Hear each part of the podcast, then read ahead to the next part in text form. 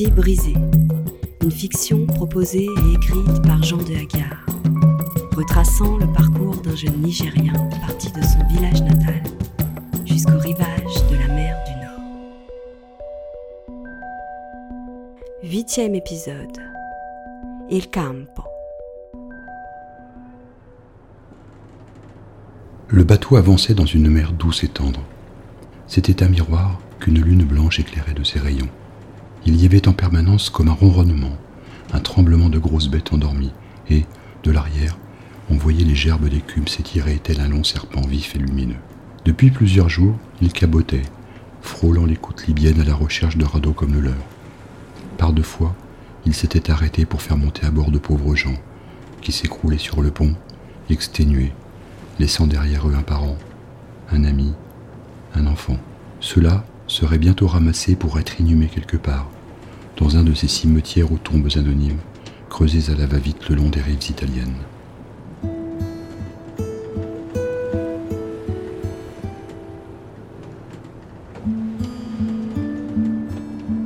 Il se postait souvent à l'arrière, près des treuils et des longs cordages lobés avec minutie. Il regardait la mer, pensant à ce qu'il avait vécu depuis son départ du village. Tout lui paraissait insensé, abstrait. Comment aurait-il pu simplement imaginer l'existence d'une telle violence, d'une telle énergie destructrice? Il se dit qu'au bout de ce voyage, il lui faudrait écrire, raconter cette folie. Des gens en Europe devaient certainement en parler, alerter, mais lui et des milliers d'autres vivaient ce traumatisme de l'intérieur. C'était un interminable exode, où chaque minute de souffrance était une minute de vie effacé à jamais. Sur le bateau, le temps était suspendu dans un espace sans contour défini. Il cheminait lentement, paisiblement, bouchon de métal poussé par les vagues vers un destin inconnu. Il s'était installé avec Elvira et Félix dans un petit coin, un peu à l'écart. C'était un lieu où la journée les enfants se réunissaient pour faire des dessins et des coloriages, qui s'envolaient une fois terminés comme des papillons multicolores. Mais le soir, l'endroit était plus calme, et ils pouvaient se retrouver assis ou étendus sur des lits de camp, faits de toiles rugueuses. J'ai réfléchi depuis que nous sommes sur ce bateau. Dès que je serai à Paris, je serai journaliste ou écrivain. Je veux raconter tout ça, tout ce que nous vivons. Les Français doivent savoir, et quand ils sauront, ils arrêteront ce massacre. Tu sais, je crois que tu te fais des idées sur les Français. Quand je parle avec mes sœurs, elles me disent qu'il y en a beaucoup de très méchants et très égoïstes. Ils n'aiment pas beaucoup les Noirs, surtout pas les immigrés. Ah bon? On m'a toujours dit que c'était le pays des droits de l'homme et que tout le monde y était le bienvenu. Il y a longtemps peut-être, mais maintenant, c'est surtout le pays des droits de l'argent. Ah, c'est triste. Pourquoi on fait tout ce voyage alors? On espère une vie meilleure que dans nos pays, de bonnes études pour nos enfants, mais j'ai de plus en plus peur de ce qui nous attend peur d'être maltraité, d'être déçu, tu vois? Il lui prit la main pour la rassurer de sa présence, lui communiquer un peu de son affection. Merci d'être là pour moi et Félix. Mais il fait un peu froid, tu ne trouves pas? Oui, c'est vrai, je suis gelé. Tu ne veux pas que l'on se mette sous la même couverture? Nous aurons plus chaud. Oui, tu as raison. Ce qui se passe à cette nuit-là sur le pont, seule la lune le sut. Mais c'était un secret qu'elle partageait avec Félix.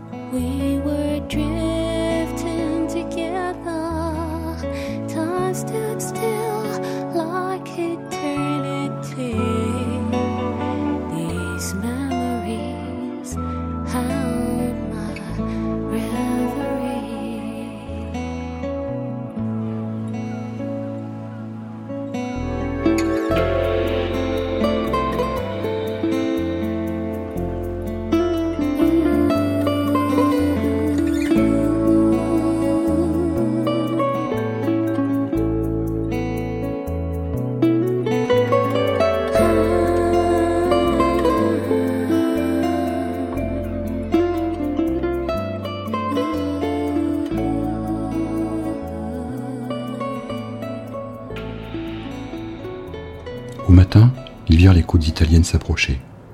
Le soleil était déjà haut dans le ciel. L'étrave piquait l'eau, et au loin, c'était une fine ligne blanche brisée çà et là par des rectangles de couleurs vives. Il y avait maintenant autour d'eux plein de bateaux. Il reconnaissait les formes de certains, qu'il avait vus en photo en feuilletant des revues à l'épicerie du village. C'étaient des chalutiers, traînant derrière eux de longs filets dans lesquels se débattaient des poissons argentés, ou des voiliers que le vent faisait pencher d'un côté ou de l'autre. Une petite embarcation, profilée comme une voiture de course, les doubla à toute allure, tirant une jeune fille sur des skis qui leur faisait de grands signes de la main. La vie reprenait du sens, tout à coup. Bientôt, le navire s'approcha du port et fit sonner sa corne de brume pour avertir de son arrivée. Un marin secoua une cloche de cuivre qui tinta dans l'air liquide du matin. Ils obliguèrent pour se diriger vers une cale où d'autres gros navires comme le leur étaient amarrés. La cheminée cessa de cracher sa fumée noire. Le bateau s'immobilisa.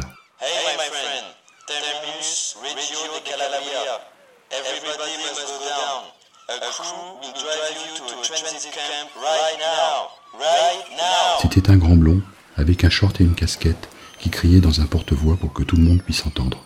Tous se mirent en file indienne et descendirent sur le quai par une échelle de coupée.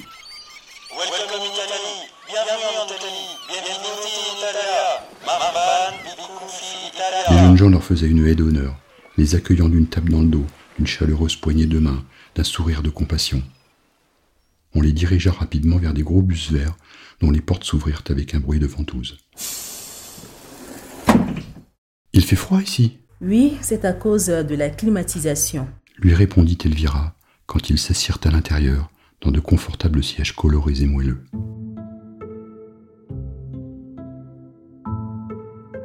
Il ne savait pas ce qu'était cette climatisation dont elle parlait et s'en moquait éperdument.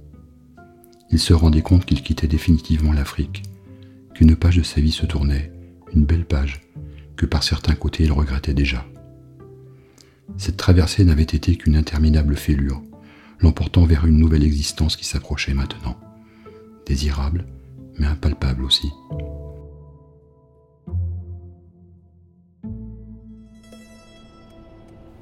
Le bus longeait la côte où tout était gai et lumineux.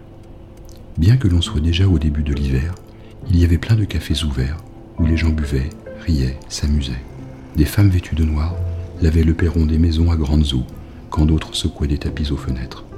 Il aurait aimé lui aussi s'asseoir en terrasse et déguster quelque chose avec Elvira, tout en regardant la mer. Ils quittèrent le littoral pour grimper sur des collines où s'étendaient des champs d'oliviers des arbres secs qui se penchaient pour embrasser un sol pauvre et aride. Le bus pénétra dans un endroit cerné de hauts grillages barbelés, semblables à ceux de leur prison à Zawiya.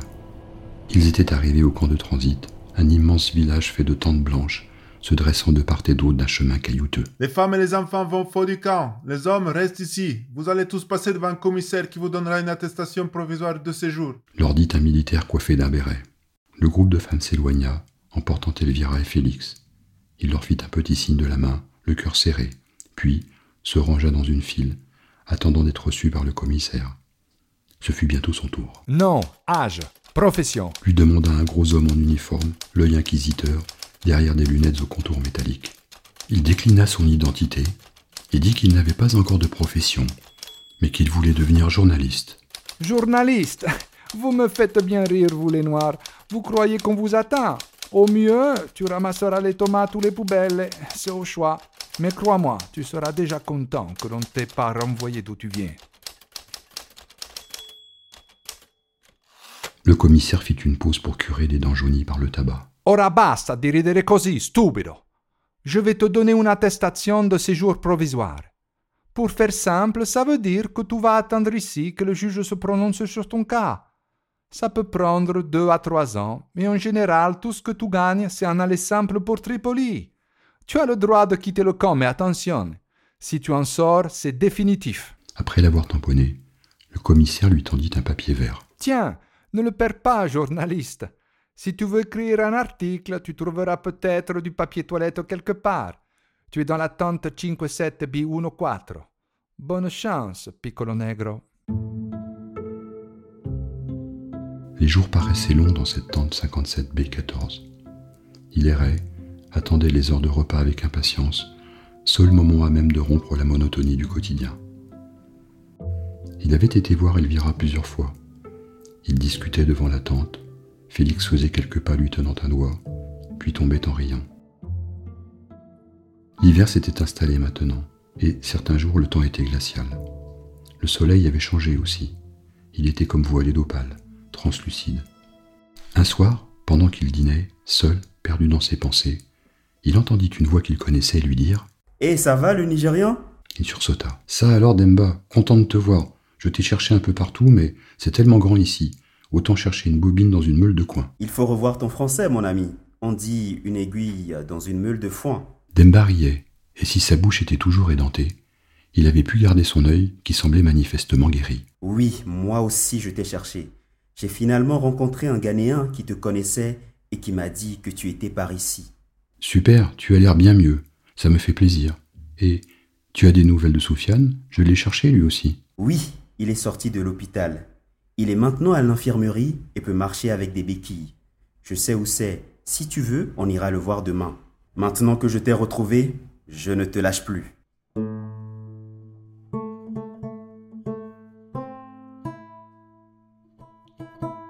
Repartit vers sa tante, le laissant seul. De revoir son ami et de savoir Soufiane près d'eux lui fit ressentir sa solitude avec encore plus d'acuité. Sa petite bande, sa famille en somme, lui manquait beaucoup. Mamadou aussi, mais cet éloignement-là était définitif. Et même si son visage lui apparaissait chaque jour entre deux tentes, dans un nuage, dans un rêve, il savait qu'il ne le reverrait plus jamais. Avec cette mort, ce destin brisé net, il avait appris le deuil, l'insoutenable sentiment de perte, celui qui vrille, qui ne se partage pas et heurte à chaque instant de la vie.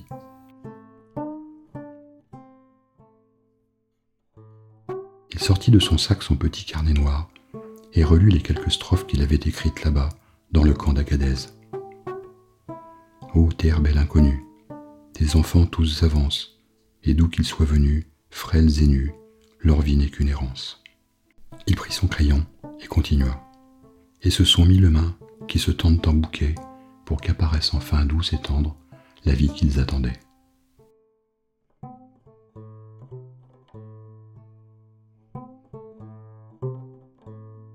Au matin, il retrouva Demba devant l'infirmerie. Ils y pénétrèrent comme dans une église, avec recueillement. Il y avait là plein de gens qui avaient dû être blessés pendant le voyage. Certains avaient de gros bandages sur la tête et geignaient doucement. D'autres étaient amputés d'un bras, d'une jambe, parfois des deux, et essayaient de se redresser comme ils le pouvaient. Des médecins, des infirmières couraient dans tous les sens, dans un air saturé de formol. Soufiane n'était pas alité, seulement à demi allongé dans un fauteuil. En les voyant, il se leva et de ses béquilles et clopina à leur rencontre. Ah, ça me fait tout plaisir que vous soyez là. On n'allait pas te laisser tout seul comme ça. Qu'est-ce que tu crois? J'ai téléphoné à des belles filles à Paris. Elles nous attendent. Personne ne m'attendra plus jamais maintenant. Sans argent, sans famille et avec un pied en moins, ils vont me renvoyer en Libye pour rire à Zaouya. Faut pas dire ça. Écoute, maintenant ta famille, c'est nous. Et on ne va pas te laisser tomber. Tu peux compter sur nous. Tous trois se taisaient, ne sachant que dire, tout en s'échangeant des regards voilés. Il se souvint d'une chanson que son professeur lui avait fait entendre là-bas, au village, désormais si loin. Est-ce d'avoir trop ri que leur voix se lézarde quand ils parlent d'hier? Et d'avoir trop pleuré que des larmes encore leur perlent aux paupières En cet instant, eux aussi riaient et pleuraient à la fois, sans honte ni pudeur. L'émotion l'avait emporté, les faisait atteindre un point de rupture, les menant à la fraternité. Une fois sorti, Demba lui dit Viens, on va s'asseoir quelque part. Il faut que je te parle. Ok. Écoute, si j'ai bien compris comment ça se passe ici, on va rester un bon moment à attendre. Et ils nous renverront en Libye dès qu'ils le pourront. Je me suis renseigné. Le mieux, c'est de prendre le train jusqu'à une ville qui s'appelle Vintimiglia. C'est dans le nord de l'Italie. De là, on doit marcher dans la montagne un certain temps, et après on arrive en France. C'est très bien tout ça, mais on n'a pas un centime pour prendre le train.